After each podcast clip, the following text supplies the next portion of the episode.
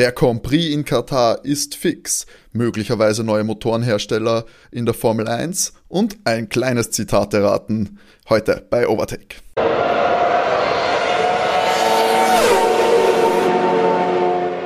Hallo und herzlich willkommen bei Overtake Folge 40 von eurem Lieblings Formel 1 Podcast. 40, das ist auf jeden Fall 40 Folgen, das ist auf jeden Fall mehr als wir alt sind hier, zumindest die einzelnen. Sind knapp dran, wenn man sich ehrlich ist. mein Name ist Timo und an meiner Seite der Rat der Formel 1 Weisheit, wie immer Schönen René. Guten Morgen. Hallo. Und Matti. Man merkt, wer gelacht hat, man merkt, wer der Älteste ist. An Matti prallt sowas ab, der weiß, der, der, das Küken des Formel 1 Podcasts. Na, wir sind jetzt schon, 40 Folgen haben wir jetzt schon. Das ist ja, bald sind wir ganzes Jahr Wenn wir eine unterwegs. große Jubiläumsfolge machen, ha? das muss man da schon überlegen, wie wir das, wie wir das gebührend feiern werden. Ich glaube auch, ich glaube auch. Ich meine, jetzt sind wir 40, jetzt sind wir in einem Alter, wo man, weiß nicht, was darf man mit 40? Bei Familienfeiern unangenehm Die auffallen. Midlife-Crisis schon langsam aber sicher Kaufen eintauchen. wir uns alle am Porsche. Stimmt. Das ist mit 52 dann. Okay, also dann müssen wir zur Jubiläumsfolge. Das geht sich dann perfekt aus zur Jubiläumsfolge. So, Jubiläumsfolge nehmen wir gerne Porsche- Porsche-Geschenke an. Aber je, bitte für jeden von uns einen, weil wo kommt man da hin, wenn, wenn Ja, selbstverständlich. Was machen wir, was Ja. machen wir mit einem Porsche? Da passen wir nicht mal alle drei Vor du rein. ohne Führerschein. Vielleicht du schon für diese Selbstfahrenden, so die ganz neue Generation. Mir müsst ihr einen Fahrer dazu schenken, aber ich bin auch gerne Beifahrer in Metis oder in Wobei, Renés Porsche. wobei ist ja, kein das kriegen wir Thema. schon hin. Das könnte man machen, sonst machen wir Carsharing-Konzept, das ist ein Im nachhaltiger. Notfall nehmen wir auch einen. Das stimmt. Ja. Also, Carsharing-Konzept. Okay. Apropos Porsche, Porsche wird heute auch noch eine Rolle in unseren News spielen, aber dazu später mehr. Wir fangen an. Heute haben wir ja natürlich keine Rennanalyse, wir sind zwischen den Rennen zwischen Russland und Türkei. Eine kleine Vorschau von dem Türkei Grand Prix wird es auch noch geben, aber wir fangen an mit den News wie gewohnt und wir haben in der letzten Woche ist bekannt geworden, ein freier Rennspot, den es noch gegeben hat für dieses Jahr, der ist jetzt auch besetzt. Und zwar geht es weiter im, im Osten, im Golf, da geht es nach Katar. Metti, als du als jemand, der äh, den Ka- Katar Prix zumindest bei der MotoGP schon mal gesehen hat, freut dich das oder hättest mit was anderem mehr ja, wir, wir, haben, wir haben ja schon damit gerechnet, dass, dass irgendwas in dem Bereich äh, sein wird. In der MotoGP wird der Grand Prix immer in der Nacht gefahren.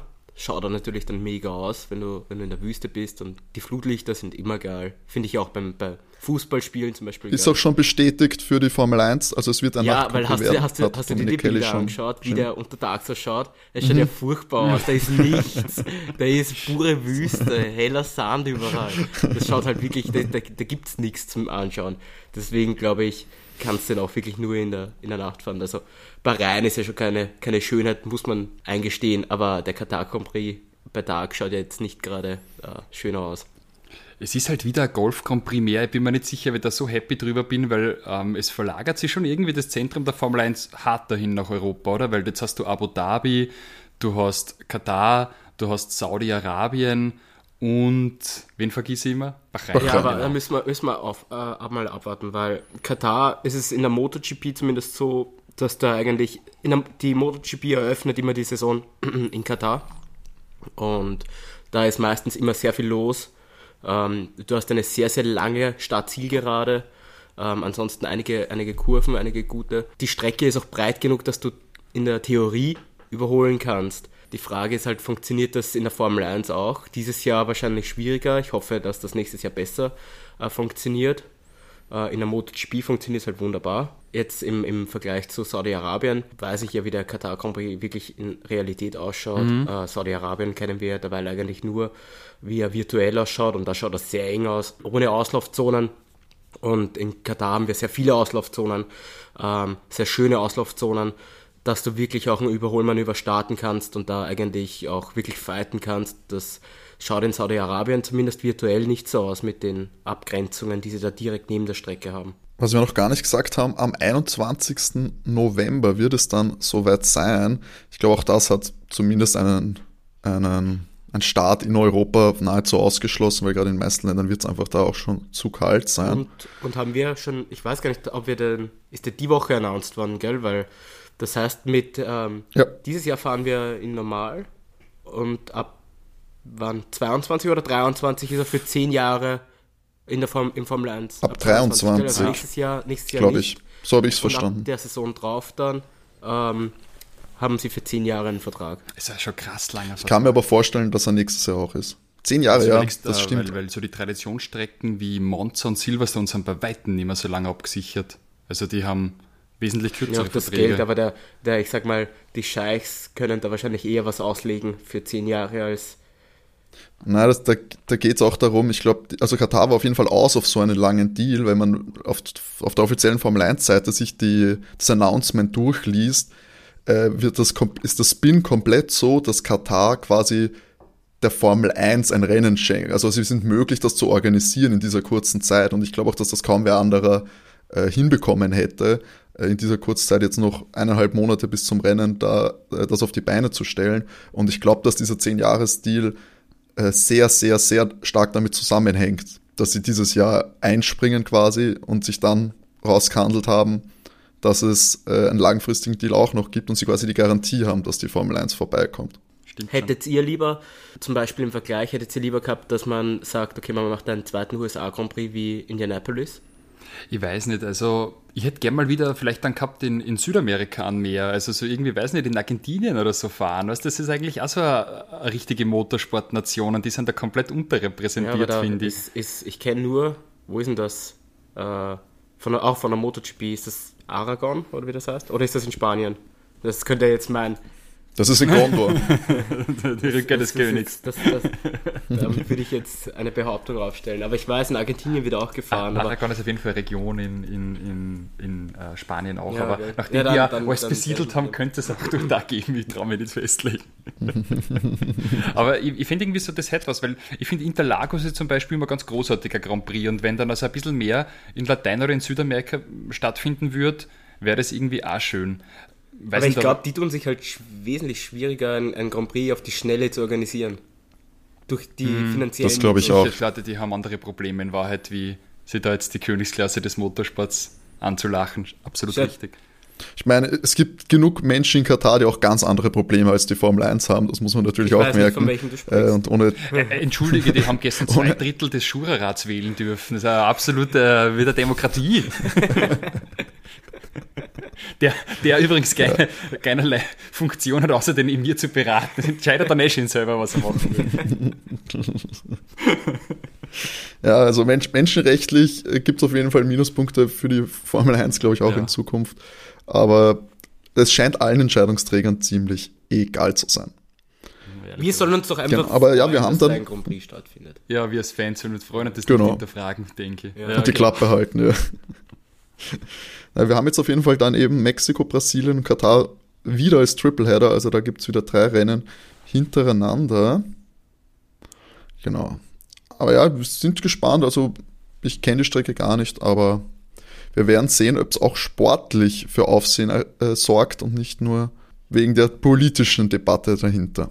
Was natürlich jetzt auch jetzt in der heißen Phase der Saison ein großes Thema sind, ist, sind die Motoren und die, der Motorentausch, der mit einer Strafe quasi das als Konsequenz eine Strafe hat und man von hinten starten muss. Haben wir gesehen letzt, äh, letzte Woche, Max Verstappen hat aus dem hinteren Startplatz noch alles rausgeholt, so viel wie ging, Platz zwei und nächste Woche in Istanbul wird sein Ferrari-Fahrer treffen, und zwar Carlos Sainz. Der wird laut Medienberichten von ganz hinten starten, weil er ebenso wie sein Kollege letzte Woche den Motor tauschen wird.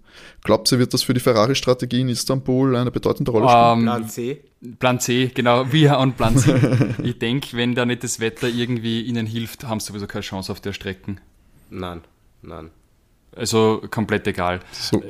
Ich muss halt sagen, ich hinterfrage schon langsam ein bisschen das Konzept mit die Power Units, weil es sind einfach zu wenige, die du in einer Saison nehmen darfst, meiner Das habe ich mir Meinung nämlich nach. auch schon gedacht, weil mittlerweile kommen Teams ja auch in Bedrängnis, die da äh, eigentlich immer sehr stabil sind und eigentlich nie Strafen kriegen. Ähm, und ja, wenn sich das offensichtlich bei keinem einzigen Team ausgeht, dass ein Team durchkommt, dann haben wir zu wenig.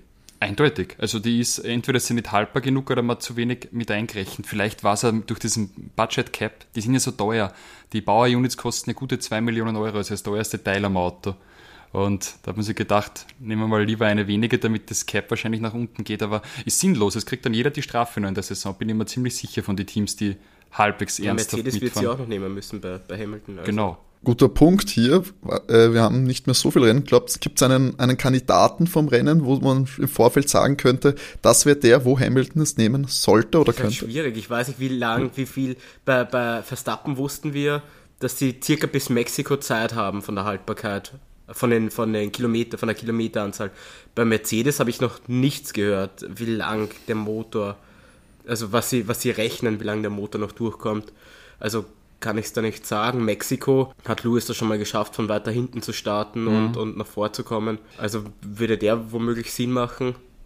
Jetzt glaube ich in Istanbul glaube ich es nicht. Und, Glaube ich, glaube ich auch nicht. oder wa wartet man auf ein schlechtes Quali-Ergebnis vielleicht das auch? könnte ich mir vorstellen. Und wir haben ja noch sieben Rennen, wenn ich mich nicht ganz täusche. Sieben Rennen mit einer Power Unit voll Auftritt fahren ist relativ lange. Ich könnte mir vorstellen, dass sie vielleicht so warten bis vier Rennen, drei Rennen vor Schluss und dann nochmal 100% fahren, je nachdem, wie es in der Weltmeisterschaft weiterläuft. Aber es ist so knapp. Ähm, wenn er es jetzt schon tauscht, dann hat er vielleicht einen Unfall oder, oder braucht die volle Leistung. Weiß nicht, kann natürlich auch noch sein, dass sie dann nicht hält oder nicht reicht und dann brauchst du vielleicht noch einmal eine. Also äh, ich, ich würde so ein, zwei Rennen würde ich vermuten, dass er noch warten wird. Ja, vielleicht glaubt ihr was dann für den Max vielleicht früh, weil der hat sogar schon jetzt eine drauf. Ein, ein Rennen. Für den sind das noch acht Rennen dann. Also mit der Power Unit. Ja, das ist relativ lang eigentlich, wenn du überlegst, weil jetzt hätten wir gehabt drei Power Units für die ganze Saison mit 23 Rennen. Keiner kommt durch. Ja, und keiner absurd. kommt durch und jetzt hast du doch, also du hast ja noch relativ viele Rennen. Acht auf einer Power Unit finde ich viel. Das ist, scheint das Limit zu sein, weil eben, wenn du, wie du sagst, wenn er jetzt drei verbraucht hat und wir haben noch sieben Rennen, haben ergo 15 Rennen gefahren, dann hat er pro, hat er für alle fünf Genau, Rennen eine Power deswegen- Unit braucht. Deswegen und jetzt will er jetzt sieben fahren. nicht, wenn es nicht unbedingt notwendig ist, ich würde jetzt noch keine reinmachen, wenn es irgendwie geht. Aber ja, gut, das sind halt auch wahrscheinlich die Zahlen und die Leistung, was aktuell noch in den Power Units, also wie gut die in Schuss sind, das werden die Zahlen sein, die sie vor Ort haben, da können wir eh nur spekulieren. Ähm, da gibt es, glaube ich, Leute, die wesentlich mehr Ahnung haben, die das und mehr Informationen haben, die das dann beurteilen können. Aber es wird natürlich ein, es nicht nur nicht nur ein mechanisches ähm, Thema sein, sondern eben auch ein taktisches, äh, wann man da dann umsteigt, um das Maximum an, also um das Risiko quasi und die Strafe möglichst zu minimieren, also die Auswirkungen davon. Was auch noch ein Thema war in dieser Woche, also was eigentlich jetzt schon seit mehreren Wochen bei uns Thema war, es ist das Fahrerkarussell und wir haben ja für dieses nächste Saison gibt es noch einen freien Platz. Jetzt muss, wenn man natürlich jetzt über, über Transfers und Teamwechsel reden will, dann muss man über diesen einen Platz reden. Es ist vielleicht nicht der begehrteste Platz in der Formel 1, es ist der Platz von Antonio Giovinazzi äh, im Alfa Romeo. Wer wird nächstes Jahr neben Bottas fahren? Ähm, einer der Kandidaten ist der äh, chinesische Fahrer, Sch- wie haben wir jetzt gesagt, Shu? Show? Show? Nein, Show? Show. Show. Show. Lie- Liebe Ähm, Zuhörerinnen, wenn ihr das besser wisst, bitte gebt uns Feedback. Wir, wir schaffen es nämlich wirklich nicht besser. Wir würden uns sehr freuen drüber. Genau. Ähm, ein Fahrer, der für viel Aufsehen erregt, weil er eine beachtliche Mitgift vermeintlich bekommen soll. Ähm, ein Fahrer, der mit einem sehr starken finanziellen Background einem kleinen Team wie Alfa Romeo wahrscheinlich sehr aushelfen kann. Ja, wäre schon nicht uninteressant. Man kolportiert da irgendwas an die 30 Millionen Euro. Und wenn wir sagen, das Budget Cap ist jetzt bei 140 Millionen Euro, dann ist es ja schon fast ein Löwenanteil der Finanzierung. Das ist hochattraktiv. Aber natürlich äh, wird da sehr drüber geschwiegen. Äh, Der Frederic Vasseur, also der Teamchef von Alfa Romeo, hat gesagt, es ist eh alles Blödsinn und stimmt nicht. Ich kann mir schon vorstellen, dass die nicht nur die Mitgift interessant ist, sondern auch der Zugang zum chinesischen Markt. Man muss sich überlegen, das ist ein riesengroßes Land, sie ist am Motorsport begeistert und du würdest da jetzt auf einen Markt rein, reingehen, wo die Formel 1 einfach überhaupt nicht tätig war. Außer jetzt gut der Shanghai Grand Prix, aber haben wir schon mal einen chinesischen Fahrer gehabt? Ich könnte Nein. mich nicht erinnern. Die Japaner kennt man ja als Formel 1-Fahrer, die eigentlich schon lange dabei sind, aber das wäre schon von der Marketingseite her, und ich glaube, da sind sie immer sehr aus, die Liberty Media, keine schlechte Idee.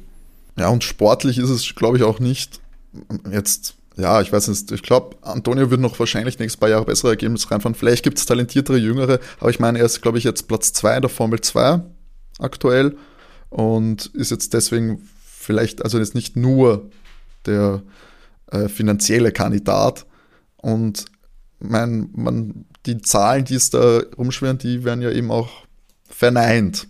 Wie, wie viel man darauf jetzt geben kann, anderes Thema. Natürlich.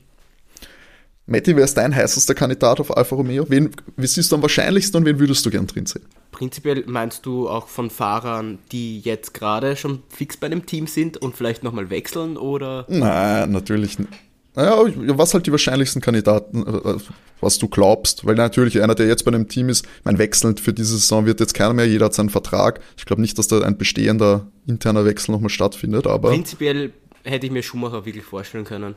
Ähm, Mhm. Also so meinst du, ja. Bei Alpha. Mhm. Ähm, weil ich glaube, das wäre für ihn einfach ein großer Schritt und ein besserer Schritt, als bei Haas zu bleiben. Ähm, ansonsten, ja, äh, ich, ich glaube immer noch, dass äh, Nick de Vries äh, eine, eine gute Wahl wäre. Und du hast dort einen Mercedes-Fahrer drinnen, schon mit, mit Valtteri. Ich glaube, dass sie wirklich auf den Mercedes-Motor früher oder später wechseln. Ähm, da macht das schon Sinn und Mercedes will den Fahrer ja unterkriegen. Kann ich mir einfach vorstellen. Mhm. Ja, es ist spannend, oder? Doch noch Callum Eilert. ich weiß nicht. Es sind ja da schon viele Aspiranten da. Ich meine, für Tonia tut es mir ein bisschen leid, aber der ist halt irgendwie, hat auch schon Pech in seiner Karriere gehabt, dass er nie ein gescheites Auto gehabt hat, um ja, sich ja. da wirklich zu beweisen. Er hat, er hat, einen guten Start ins Jahr, fand mhm. ich. Da hat, er, da hat er uns doch alle immer wieder überrascht. Und dann hat es auch wieder so einen Knicks gegeben und jetzt ist er ständig langsamer als, als Kimi. Was ja irgendwie das Ganze schwierig macht. Ist spät. Es ist so, ich, ich denke ja, wir haben ja da mal ähm, auf Amazon äh, Grand Prix Treiber angeschaut, wo äh, Nando und Stoffel van Dorn bei McLaren waren. Und da dachte ich mir, der Stoffel war ja auch ähm, amtierender, äh, ich glaube, äh, GP2-Champion oder so, wie er dann aufgestiegen ist. Und naja, mit dem McLaren, das ist nichts geworden und jetzt fährt er, glaube ich, irgendwo in der Formel E oder so kurfte jetzt rum. Also genau. du schaffst es total schwer wieder zurück. Das, das wundert mich zum Beispiel total bei Albon, dass ihm das nochmal gelungen ist, wenn du schon mal aus der Formel 1 draußen bist, ohne jetzt, weiß ich nicht, uh, retireder Champion zu sein, wie Fernando nochmal ein Comeback machen oder zu können. Kimi. Ja, klar, also ein Weltmeister ja holst du immer wegen der Fanbase ja. wieder. Aber es ist halt schon schwierig, dann wieder reinkommen. Und, und die, der, der Nick de Vries ist ja auch schon 26, was eigentlich gar nicht mehr wirklich jung ist. Für ja, der, der, muss, der, der, muss jetzt, wenn, dann muss jetzt er jetzt den Sprung ja. machen, weil jetzt ist er Formel E-Weltmeister geworden, das heißt, er hat schon eine Rennserie auch wo gewonnen. Mhm. Ähm, jetzt müsste er es eigentlich nochmal backen und dann hat er ja theoretisch, kannst du mir zehn Jahre geben in der Formel 1. Stimmt schon, Formel E und Formel 1 beides zu gewinnen, ist halt schon attraktiv irgendwie, sagst du auf beide. Also das, das wäre nicht so, aber Klassen. er müsste halt jetzt irgendwann den Sprung machen, auf jeden Fall in den nächsten ein, zwei Jahren. Das ist der einzige Grund, warum es attraktiv ist, die Formel E zu gewinnen. Nur das wäre beeindruckend, wenn du beides gewinnst. Nur eine Formel 1 E gewinnst. Einfach damit sie ein richtiges Auto fahren. Ich fand einfach Mercedes geil, weil die sind einfach reinkommen, die waren nie dabei davor. Dann findet einmal eine richtige Weltmeisterschaft statt, sie gewinnen es und sie steigen aus. Also, Punkte der aus. ja, es ist, so, es ist halt, Susi, die Susi hat das gut gemacht. Es ist ein bisschen wie beim Nico Rosberg, weißt du, musst das Ding gewinnen und dann musst du das Karriereende verkünden am nächsten Tag oder so. Ja, aber er hat ja jetzt auch, hast du es schon mal gehört, er hat jetzt auch irgendwann einmal gesagt, dieses Jahr bei Sky, dass es, dass es bereut, dass er zu früh aufgehört hat. Ja, der hätte noch gute Jahre der, gehabt, der hätte das, das war dreimal Weltmeister. Sky hat das in einem Interview gesagt, dass er im Nachhinein Damals hat er es als den richtigen, äh, mhm. den richtigen Punkt zum Aussteigen gesehen. Das würde er jetzt nicht noch einmal so machen. Er hatte zu dem Zeitpunkt schon, schon Kinder mit, der, ja, mit der Vivian gehabt. Ja, eben, aber glaub, überlege, er ist jetzt was, 34? Ein bisschen 35? Älter, sowas, ja. Aber das ist immer noch, also er ist ja mit, was dann eben, äh, 2016 ist ausgestiegen, das heißt mit 30 ist der raus. Der ist mit 30 raus, ja. ja. Ja, gut, das war damals eine Entscheidung für die Familie, hat er ja gesagt. Dass er, das viele immer dumm reisen, wenn du ein, zwei Kinder wie jung hast. der eigentlich war, dass der schon dabei war, weil der ist 2007 oder 2008 gefahren, der mhm. ist ja zehn Jahre, war der schon in der Formel 1 auch dabei. Oder sogar 2006 mit Williams, oder? Ist der eingestiegen? Ja, der, der, der, war eigentlich damals für diese Jahre war er noch ein relativ junger Rookie. Ja. Jetzt ist er eh alle so jung, aber damals aber, schon. aber der war ja eh auch eigentlich lang dabei. So ist es ja nicht. Also zehn Jahre musst du auch mal erst in der Formel 1 bleiben und überleben. Aber die, die Frage ist, jetzt gewinnst wirklich deinen Weltmeistertitel, bist eh zehn Jahre gefahren, hast einen Lewis besiegt, den besten Fahrer seiner Generation. Das war schon ein logischer Schritt, dass ich, wie Ja, aber wenn, weißt du, wenn du das so im Nachhinein siehst, äh, Nico war nicht so der schlechte Fahrer, sonst hätte dann Lewis auch nicht geschlagen. Du siehst das ja jetzt, nichts gegen Valtteri, aber du siehst, dass eine richtige Konkurrenz zum Lewis ist er nicht. Genau. Und wenn du siehst, dass der Nico ihn einmal geschlagen hat, ärgert es ihn womöglich jetzt, weil er weiß, er hätte vielleicht bei Mercedes bleiben können und er hätte vielleicht mehr als nur einen Weltmeister abstauben können. 100 Pro, in die Dominanzserie war sie vielleicht der zweite oder dritte Ausgang, genau. wenn, der, wenn der Lewis geschwächelt hätte. Und dann hätte Lewis keine sieben, sondern vielleicht nur vier oder und, und Nico hätte drei, wie auch immer das dann wirklich ausgegangen wäre. Das mhm. hätte vielleicht auch gar nicht funktioniert und die hätten sich beide auch umgebracht. Kann natürlich auch sein. Kann man schwer sagen jetzt im Nachhinein, aber, ja. Aber natürlich äh, war, hat er eindeutig mehr dagegen halten können auch. Und da ist mir auch aufgefallen, ähm, es gab die Zeit, wo dann auch Nico Weltmeister geworden ist, da hat es in Abu Dhabi doppelte Punkte gegeben. Das habe ich total vergessen. Im ah. letzten Grand Prix hat es doppelte Punkte gegeben.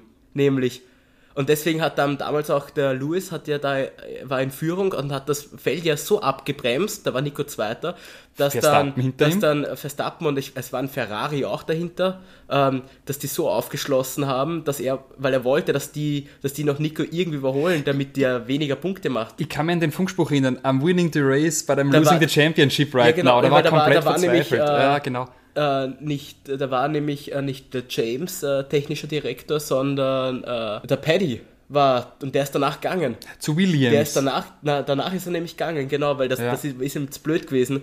Und weil, weil sich die Fahrer da so stimmt, dagegen gewehrt stimmt. haben auch, ja, ja. Und da hat es doppelte Punkte gegeben. Absurd eigentlich, dass du fürs letzte Rennen doppelte Punkte nochmal raus. Ja, wollten das nochmal spannend machen. Ja, aber eigentlich eh. für, für so Sensorentscheidungen ganz geil, weil ich meine, wenn du dann sagst, da, da habe ich jetzt 50 Punkte, die ich noch vergeben kann, da, das, das, bleibt alles offen bis zum letzten Rennen. Also eigentlich war es eh eine ganz geile Idee, finde ich. Ja, aber führt natürlich andere dann ad, ad absurdum. Also wenn du eh weißt, dass du am Ende nochmal aufholen kannst, dann kannst du bei anderen Rennen vielleicht irgendwie komplett, kannst du komplett schmeißen. Also es ist schon irgendwie dumm. Es muss schon jedes Rennen gleich viel wert sein, in meinen Augen. Aber anderes Thema, ja. Was nochmal auf jeden Fall bei der Formel 1 für etwas Durchwirbelung sorgen könnte, sind die Gespräche von Audi und Porsche, die eventuell als Motorenhersteller in die Formel 1 einsteigen werden. René, kannst ja, du uns genau. da ein bisschen es was sagen? Es wird ja groß verhandelt über die Zukunft der Formel 1. Eigentlich wollten wir ja ab 2025 mit dem neuen Reglement durchstarten und das Ganze auch ein bisschen ökologisch und nachhaltiger gestalten, soweit es halt möglich ist bei dem Rennzirkus. Also äh, sprich da Biofuels einsetzen und einfach schauen, die Motoren ein bisschen nachhaltiger und kostengünstiger zu konstruieren. Und jetzt schaut es eigentlich sehr, sehr gut aus, dass Porsche und Audi mit einsteigen werden als Motorenlieferanten was ungemein wichtig ist, weil man ja nach dem Ausstieg von Honda eigentlich nur noch drei äh, verbliebene Motorenbauer haben. Da haben wir dann Renault. Na gut, Red Bull übernimmt ja. Ja, klar, aber die werden jetzt kein beliefern und das wird super schwierig werden, weil Red Bull macht halt also so, ja. Energy Drinks und keine Motoren. Also ja, sie bauen das jetzt ja momentan alles auf, das haben wir ja in den vorhergehenden Folgen besprochen, aber muss man mal schauen, wie gut das funktioniert. Also wenn man darüber nachdenkt, wie lange Honda gebraucht hat, mit diesen unsagbar schwierigen McLaren-Jahren wieder einen guten Turbo-Hybrid-Motor zu bauen, ist halt die Frage, ob Red Bull dann diese Exzellenz halten kann und, und dann auch weiter gut entwickelt oder ob die da jetzt mittelfristig ein Problem bekommen werden. Da bin ich mir noch sehr unsicher, weil Red Bull baut halt grenzgeniale Chassis und kann Aero wahnsinnig gut, aber selber so die Motoren jetzt dann bauen und herstellen, das wird eine, wird eine große Aufgabe werden. Und deswegen kommt es ihnen auch entgegen, dass die Motoren einfach weniger komplex werden sollen. Das ist der Grund, warum auch Audi und Porsche überlegen, einzusteigen. Um was geht es da ganz konkret? Ähm, ja, zum einen klar, wir sollten CO2-neutral werden, Kosten müssen runter, der Sound muss stimmen das Wichtige ist, wir haben jetzt ja zwei Energierückgewinnungssysteme. Wir haben das MGU-H und das MGU-K. Das K ist das Kinetic, sprich, da rekuperieren wir aus der kinetischen Energie beim Fahren und laden eine Batterie auf. Und der Elektromotor treibt uns dann wieder an, wenn wir es brauchen. Und beim MGU-H ist es im Prinzip Energierückgewinnung über die Abgasturbolader.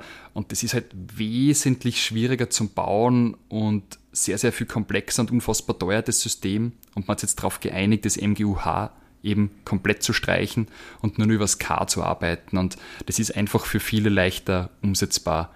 Das ist jetzt einfach die Frage, ob man vielleicht die Rückgewinnung nicht nur an der Hinterachse macht. Momentan sind ja alle Formel 1 wegen auf der Hinterachse angetrieben, sondern ob man nicht vielleicht auch über die Vorderachsen rekuperiert, also sprich vorne und hinten das abgreift und vielleicht irgendwann ganz weit in der Zukunft einen Allradantrieb baut. Also da, da gibt es ja ganz viele Überlegungen und, und, und Gedanken.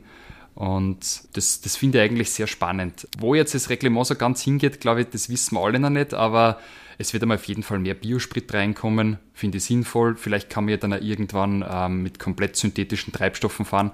In andere Rennserien ist ja das durchweg schon möglich, wo die Motorentechnik nicht ganz so kompliziert ist. Was würdet ihr sagen, bringt äh, sportlich, wenn da jetzt zwei neue Motorenhersteller einspringen würden?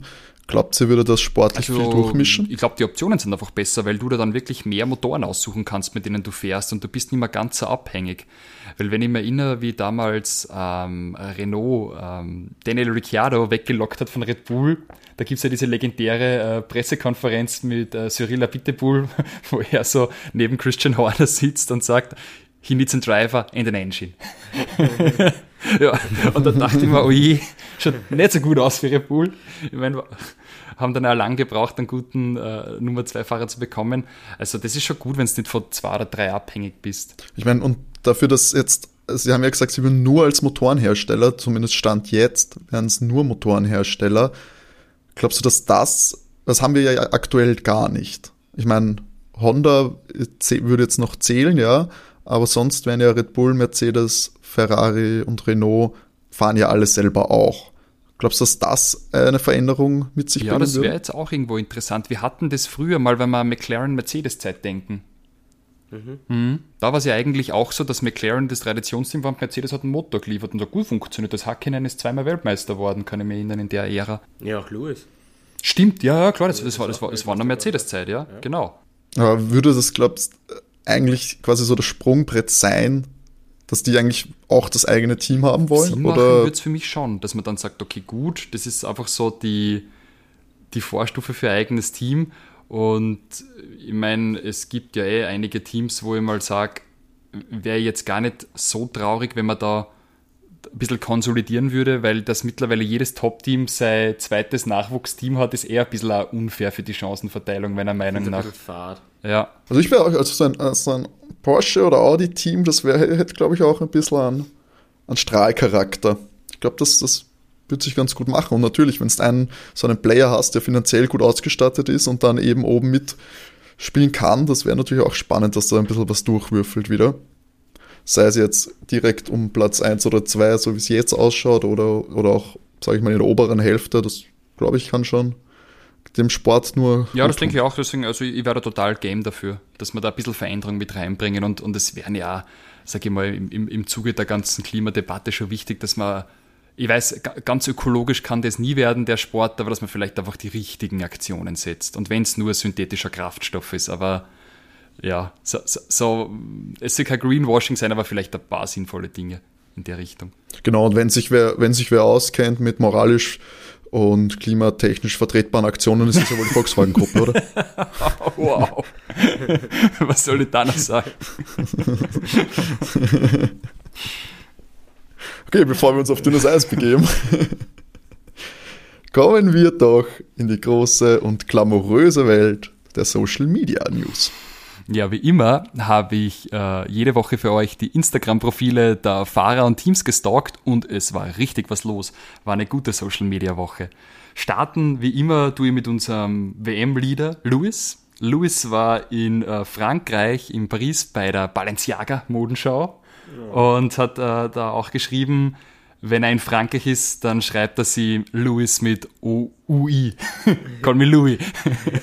fand, fand ich richtig gut. ähm, ja, Louis scheint wirklich sein Leben abseits der, des Grids sehr zu genießen. Wirkt nicht so, als würde er irgendwann trainieren oder im Simulator sitzen. Er ist immer wegen der Modenschau. ähm, bei Lando Norris ist auch super spannend. Der hat sein eigenes Kart designt und bringt er jetzt im Frühjahr 22 auf den Markt für alle Junior-Serien auch in denen, in denen er selber gewonnen hat und Weltmeister geworden ist, gemeinsam mit OTK. Und das war auch der Hersteller, der ihn sozusagen zu seinem ersten äh, Weltmeistertitel geführt hat. Der ist ja Kart-Weltmeister war in Lando und das mit OTK-Material. Und äh, ich finde ganz cool, dass er jetzt sein eigenes Kart hat. Also ähm, geht da ziemlich äh, ins Business rein. Wie du also so richtiger mhm. Serienproduktion. Ja, das kannst du dann kaufen glaubst? zum Rennen fahren. Ah, cool. Also, Timo, wenn es mit Porsche nichts wird, vielleicht machen wir es Lando Norris Kart. Wow, wie geil das ist. geil lackiert, so wie sein Helmdesign schaut es aus von der, von der Optik her. uh, und es ist 100% uh, designed and made in Italy. Also Äh, europäisches Produkt. Ja, was war sonst los? Max hat seinen 24. Geburtstag gefeiert, äh, gemeinsam mit Kelly Piquet, seiner Freundin. Die hat äh, ihm eine nette Nachricht auf Instagram hinterlassen und ähm, es war ja die Bond-Premiere No Time to Die die Woche in London und natürlich ist Aston Martin ja ganz groß mit James Bond verknüpft. Also ich meine, der erste Bond-Film mit Joe Connery schon mit dem Aston Martin und jetzt auch wieder mit Aston Martin unterwegs, der aktuelle Bond. Und da war ein richtiges Schaulaufen von allen Formel 1 Beteiligten. Also Christian Horner war dort mit seiner Frau, Jerry Halliwell, ehemaliges Spice Girl, Lance Stroll war dort mit seiner Freundin, Kimi Räikkönen war dort mit seiner Ehefrau.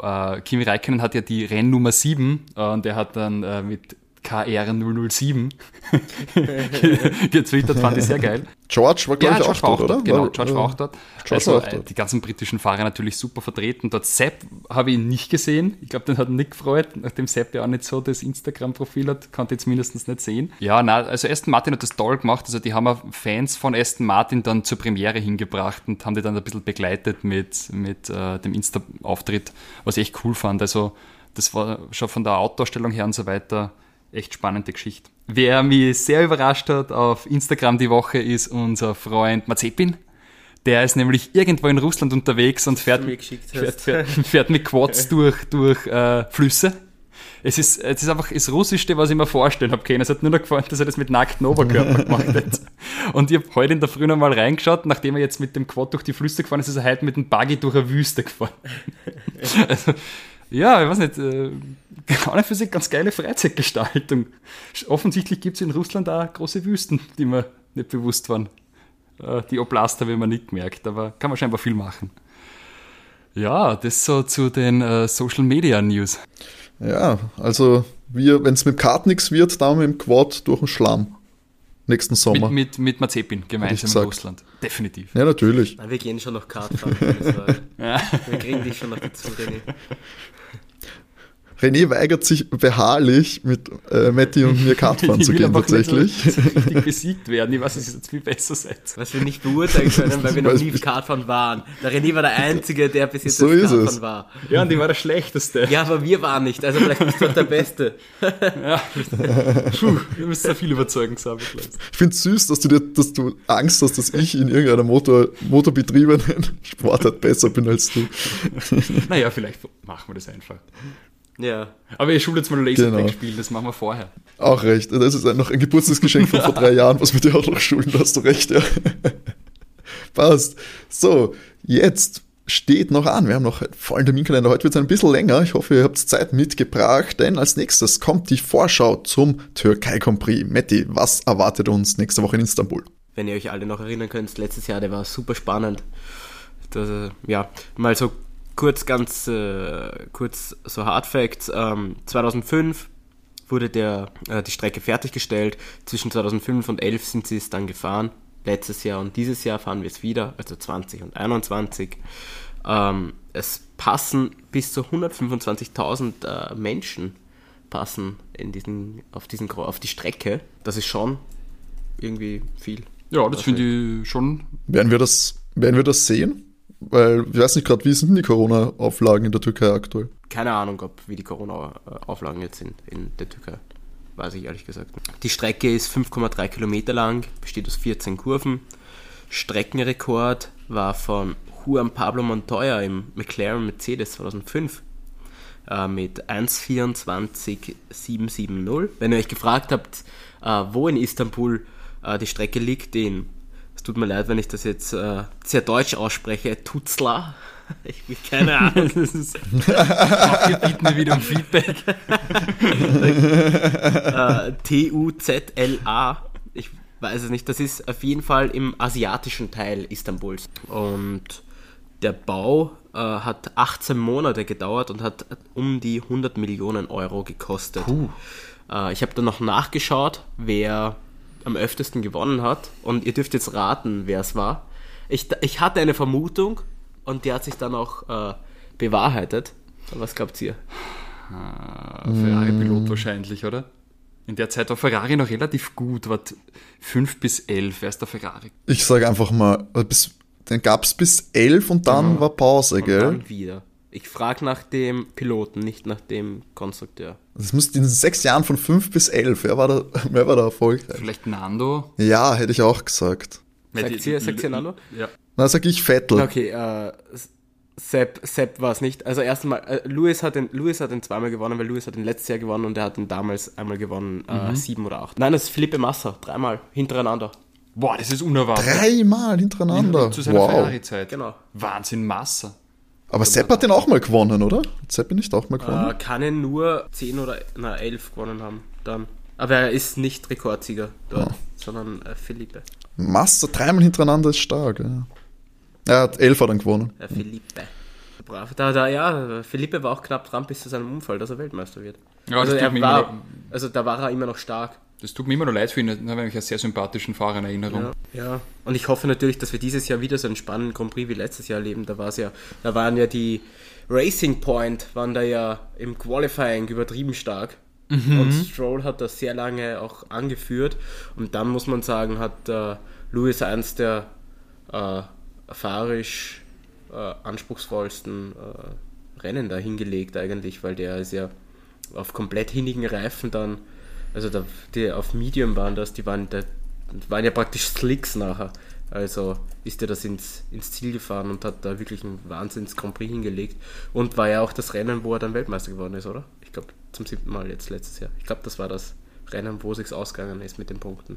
Mir ist noch sehr im Gedächtnis geblieben, wie wahnsinnig schlecht nämlich Valtteri da war. Ja, den hat das ja- war unglaublich. Der, der war dem Regen nicht gewachsen Ja, und der Lewis ist das so virtuos Und im. Vergleich, weil Max hat es ja auch relativ häufig gedreht, aber im Vergleich zu Valtteri hat Max ja wirklich die ganze Zeit gepusht.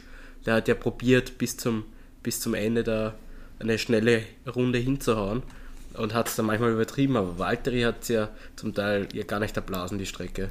Also, Nein, das War ist, das, äh, war dem Auto nicht gewachsen. Und, aber das war für mich ein großartiger Grand Prix. Der war so spannend. Ja. Also wenn das da, wieder da, war so ja auch, wird, da war ja auch, äh, da wollte ja Charles, wollte, ich weiß nicht, wer Zweiter war, war es Perez oder war es dann Stroll? Ich weiß, Letztes Jahr ist Perez Ja, Zweiter Weil geworden. Charles wollte in der vorletzten Kurve, in der äh, Rechts-Links-Rechts-Kurve, wollte Charles äh, Perez überholen, hat sich verbremst, ist dann rausgerutscht und deswegen ist Sepp am Podium gelandet als Dritter. Das war Sepps äh, Podium letztes Jahr. Das war ein mega Grand Prix einfach. Ich habe mich geärgert für Charles, der hat sich auch mega geärgert, aber ich habe mich so gefreut auch für Sepp, weil letztes Jahr vor allem für, für. Perez, weil das war der Zeitpunkt, da war schon klar, dass sie ihn raushauen bei Racing Ja. Point und dass dann ähm, Sepp nachrückt und er hat dann kurz darauf später sein erstes Rennen gewonnen. Da hat er so einen Lauf gehabt, Perez, und das habe ich ihm so gegönnt. Also vom menschlichen Standpunkt her. Das war ein gutes Rennen. Und ich habe gute Nachrichten. Ich meine, es ist ein bisschen früh, aber ich habe gerade nachgeschaut. Nächsten Sonntag 70% Oh. Niederschlagswahrscheinlichkeit. Schau, und letztes Jahr sind es noch gefahren, dieses Jahr ins Spa nicht. Wenn wir, wenn wir bei mir schauen, ha? dann Aufzeichnung danach. Emotion, hoffentlich bin ich dann nicht emotional so geladen wie nach Monza. 70% Regenwahrscheinlichkeit. Vielleicht gibt es wieder ein schönes, schönes Ringrennen nach Sochi mit dem Drama. Was wir natürlich auch letztes Mal sehr sträflich vernachlässigt haben und wir unbedingt nachreichen müssen, also diese Woche unbedingt machen müssen, sind unsere Tipps. Jungs, wer gewinnt denn Also Istanbul ich wünsche mir, dass 2021? Lewis gewinnt und dann wäre mir recht äh, Lando auf dem zweiten Platz und Max auf dem dritten Platz. Oh, das ist ja richtig extravagant heute. Ähm, Matti? Ah, der Max ist schon verdammt schnell. Äh, Louis, Max, war, aber selbst das ist schwierig. Ähm, na, ich gehe mit Louis, äh, Max und Perez glaube ich auch nicht. Der hat auch kein Form hoch. Ja, Lando macht schon Sinn. Na gut, ich sag Max, Louis und ich habe mir auch gedacht, der dritte ist in dieser Saison, gerade in dieser Phase, so ein bisschen, wirklich ein bisschen random. Ich sag einfach, ich ja, sag das immer schade. wenn ich es gesagt habe, hat sie ist Ich es glaub- Deswegen sage ich das gar nicht mehr. Ja. Vielleicht bringt es dann. Oh Gott, Matti hat auf mich gewettet, der Druck ist so groß. Neuer, neuer Motor, weißt du, kann, da geht vielleicht was. Vielleicht bringt ihm was. Ich glaube, die große Zeit kommt.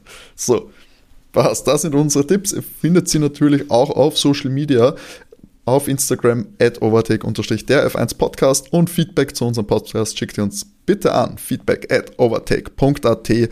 Einfach per Mail melden oder eben auch bei Instagram in die Kommentare, in die DMs, wo auch immer. Da freuen wir uns sehr darüber. So, zum Abschluss der heutigen Folge gibt es noch ein kleines, kleines Rätsel für die Jungs. Ich habe wieder ein paar Zitate aus aller Welt rausgesucht, Formel 1 und auch andersweitig, und stelle die Jungs heute vor die große, große Herausforderung. Fällt gerade auf 1 hat gar keinen Formel 1-Bezug, egal.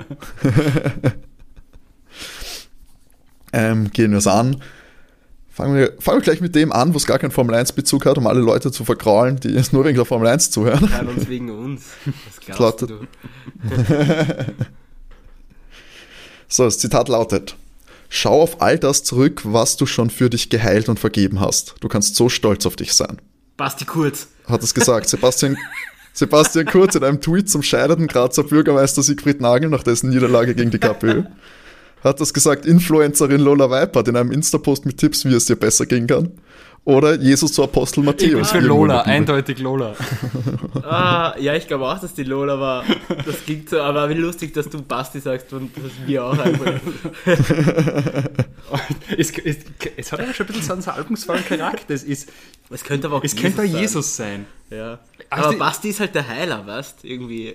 Aber, ich, aber die Lola bei so einem Post, das, das klingt schon gut. Mit was gehst du rein? Ich, bin, Ja, ich, Lola. ich gehe mit Lola, Lola. rein. Ja, und euch macht man nichts vor. Es war natürlich, das sind die Experten. Den Experten macht man nichts vor, die haben das, die können den Ton von Influencerin Lola Weipert. Da gab es sieben Tipps, sie- sieben Tipps an einem Post, wie es einem besser gehen kann und musst einfach mal zurückschauen, was du alles geheilt und vergeben hast. Wir müssen stolz auf uns sein. So, Frage Nummer zwei. Ich hatte eine überwältigende, überwältigende Menge an Mails, WhatsApp-Nachrichten und all das und da habe ich eine Mail von ihm gesehen. Hat es gesagt. Christian Lindner über das Gerücht, dass ihm Elon Musk zum Wahlergebnis der FPT gratuliert hat. Daniel Ricciardo, ob er noch in Kontakt mit seinem Ex-Chef Cyril Abiteboul steht wegen der Tattoo-Wette. Oder hat das Kathi Hummels zum Liebescomeback mit Mats Hummels gesagt? Ah. Ich bin mir ein, dass das ein Formel-1-Fahrer gesagt hat, also gehe ich mit Danny. Würde ich auch machen, weil das äh, kommt mir vor, als wäre es auch noch nicht so lange her gewesen. Ich kann mir nicht vorstellen, dass die Kathi E-Mails liest. Der Mats ist in ihre DMs auf Instagram geslidet.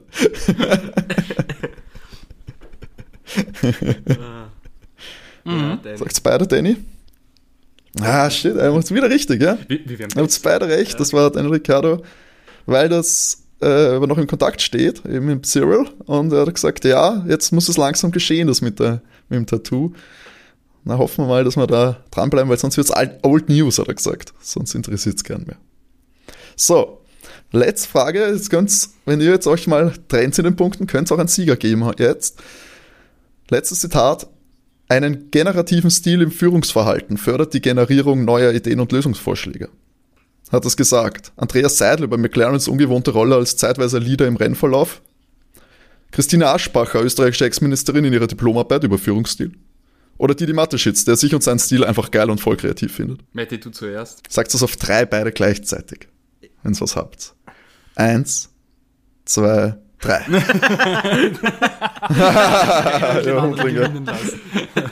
Ich glaube nicht, ich glaub nicht, dass es äh, Andreas Seil war. Ich bilde mir ein, dass der was anderes gesagt hat. Ähm, er hat es anders formuliert, ähm, dass sie besser kommunizieren müssen. Ähm, ich sag. Ich sag. Äh, wer war die zweite? Die, die Aschbacher. Ja, ich nehme sie.